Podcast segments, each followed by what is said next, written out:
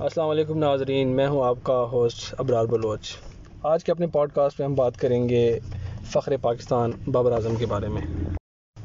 تو بات کرتے ہیں ہم کل کے میچ کی، جو بابر اعظم نے as a captain highest inning کھیلنے کا ریکارڈ قائم کیا اور ففٹی نائن بالز پہ ایک سو بائیس رن داغے ہیں۔ انہوں نے بہت ہی اعلیٰ عمدہ پرفارمنس دی ہے انہوں نے۔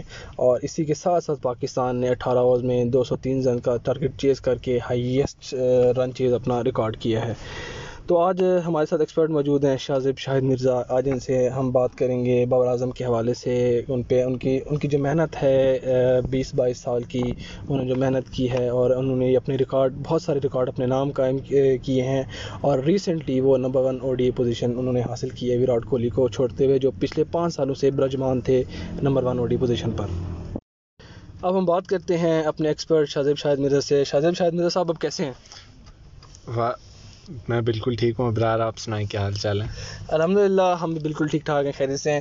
شاہد صاحب مرزا آپ سے سوال ہم کرتے ہیں کہ بابر اعظم کو پچھلے دنوں میں بڑا تنقید کا نشانہ بنایا گیا۔ پچھلے میچ میں انہوں نے ففٹی پر ففٹی اسکور کیا تو لوگوں نے انہیں کمپیئر شروع کر دیا کہ وراٹ کوہلی بہت تیز کھیلتے ہیں، ساؤتھ افریقہ کے مارکرم بہت تیز کھیلتے ہیں نیوزی لینڈ کے کین ولیم سب بہت تیز کھیلتے ہیں، لیکن انہوں نے جو ہے نا ففٹی بال پہ ففٹی رن اسکور کیا۔ ایک اچھے بیٹس مین جو ہے نا دنیا میں مانے جاتے ہیں بابر اعظم، لیکن انہوں نے غیر ذمہ دارانہ اننگ کھیلی۔ تو میچ کو دیکھتے ہوئے آپ کا کیا خیال ہے کہ انہوں نے غلط کیا یا ٹھیک کیا؟ جی ابرار میں تو یہ سمجھتا ہوں کہ بابر اعظم کی جو کلاس ہے، اس میں تو کوئی شک ہی نہیں کہ وہ ایک ایکسٹرا آرڈنری پلیئر ہیں۔ اور جہاں تک ان کا مقابلہ بنتا ہے وراٹ کوہلی سے جو لوگ کرتے ہیں، تو میں سمجھتا ہوں کہ وراٹ کوہلی اپنی جگہ ایک بہت ہی عمدہ پلیئر ہیں اور بابر اعظم اپنی جگہ بہت عمدہ پلیئر ہیں۔ ڈیفینیٹلی وراٹ کوہلی نے زیادہ کرکٹ کھیلی ہوا ہے بابر اعظم سے، تو ان کا کوئی اس طرح کمپیریزن بنتا نہیں ہے۔ لیکن جہاں تک بابر اعظم کی بات ہے تو ان کو دیکھ کے مجھے بڑی خوشی ہوتی ہے کہ مطلب جس طرح ایک وہ بال بوائے تھے مطلب باہر سے جو بال آتی تھی، اس کو پکڑ کے دیتے تھے اور اب جو ہے وہ ایک پاکستان کی نیشنل ٹیم کے کیپٹن ہیں تینوں فارمیٹس میں۔ تو یہ ایک بڑے اعزاز کی بات ہے اور ابھی انہوں نے جو ہے O D I number one batsman بھی ہیں، وراٹ کوہلی کو انہوں نے پیچھے چھوڑا ہے۔ تو یہ پاکستان کے لیے بھی بہت فخر کی بات ہے کہ انہوں نے پاکستان کو اتنا پراؤڈ فیل کرایا۔ پہلی بار ایسا ہوا ہے کہ کسی کیپٹن نے جو ہے وہ ہائیسٹ وہ کیا ہے پاکستان کے۔ بالکل شاہد شاہد مرزا صاحب، میں آپ کی اس بات سے بالکل متفق ہوں، لیکن آپ کو نہیں لگتا کہ اتنے کم عرصے میں انہوں نے اپنا اتنا بڑا نام بنایا ہے؟ کرکٹ کی دنیا میں number one O D I ہونا کوئی ایک چھوٹی سی بات نہیں ہے۔ دنیا کے کئی بڑے بڑے بلے بازوں کو انہوں نے پیچھے چھوڑا ہے، جن میں وراٹ کوہلی، روہت شرما موجود ہیں، کین ولیمسم اسٹیو اسمتھ موجود ہیں۔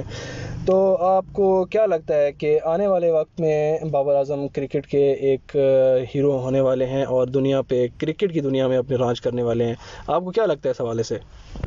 دیکھیں جی بابر اعظم کی جو پوزیشن ہے اس وقت ٹیم میں، وہ اس پہ پورا جو ملک ہے، وہ ان کو اس پہ پریز کر رہا ہے کہ وہ ایک بہت ہی اچھے بیٹس مین ہے اور بہت ہی اچھے کپتان بھی ثابت ہو رہے ہیں آہستہ آہستہ۔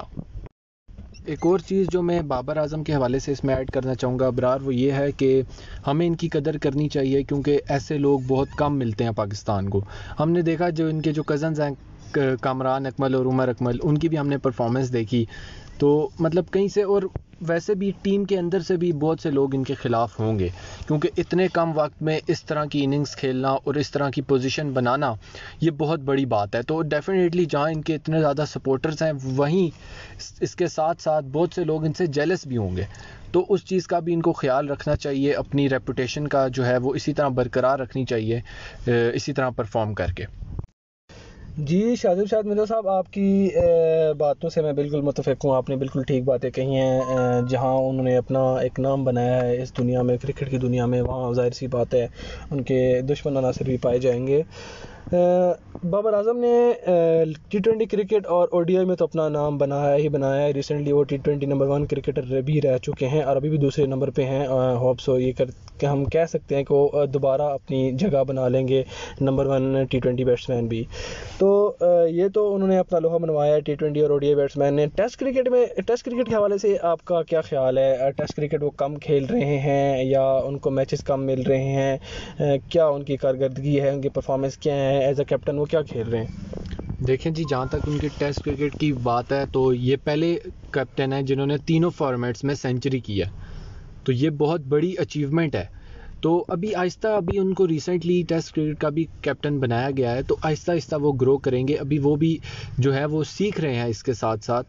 تو میں سمجھتا ہوں کہ ٹیسٹ کرکٹ کے حوالے سے ان کو زیادہ کھلانی چاہیے تاکہ اس سے ان کا کانفیڈنس بلڈ ہو اور وہ پاکستان کو ایک کیپٹن کی طرح واقعی ریپرزینٹ کریں۔ جس طرح ہم نے دیکھا تھا کہ جو عمران خان صاحب جو تھے وہ ایز اے کیپٹن جو ان کا پوزیشن تھی، یا انڈیا کے مہندر سنگھ دھونی، ان کی جو پوزیشن تھی۔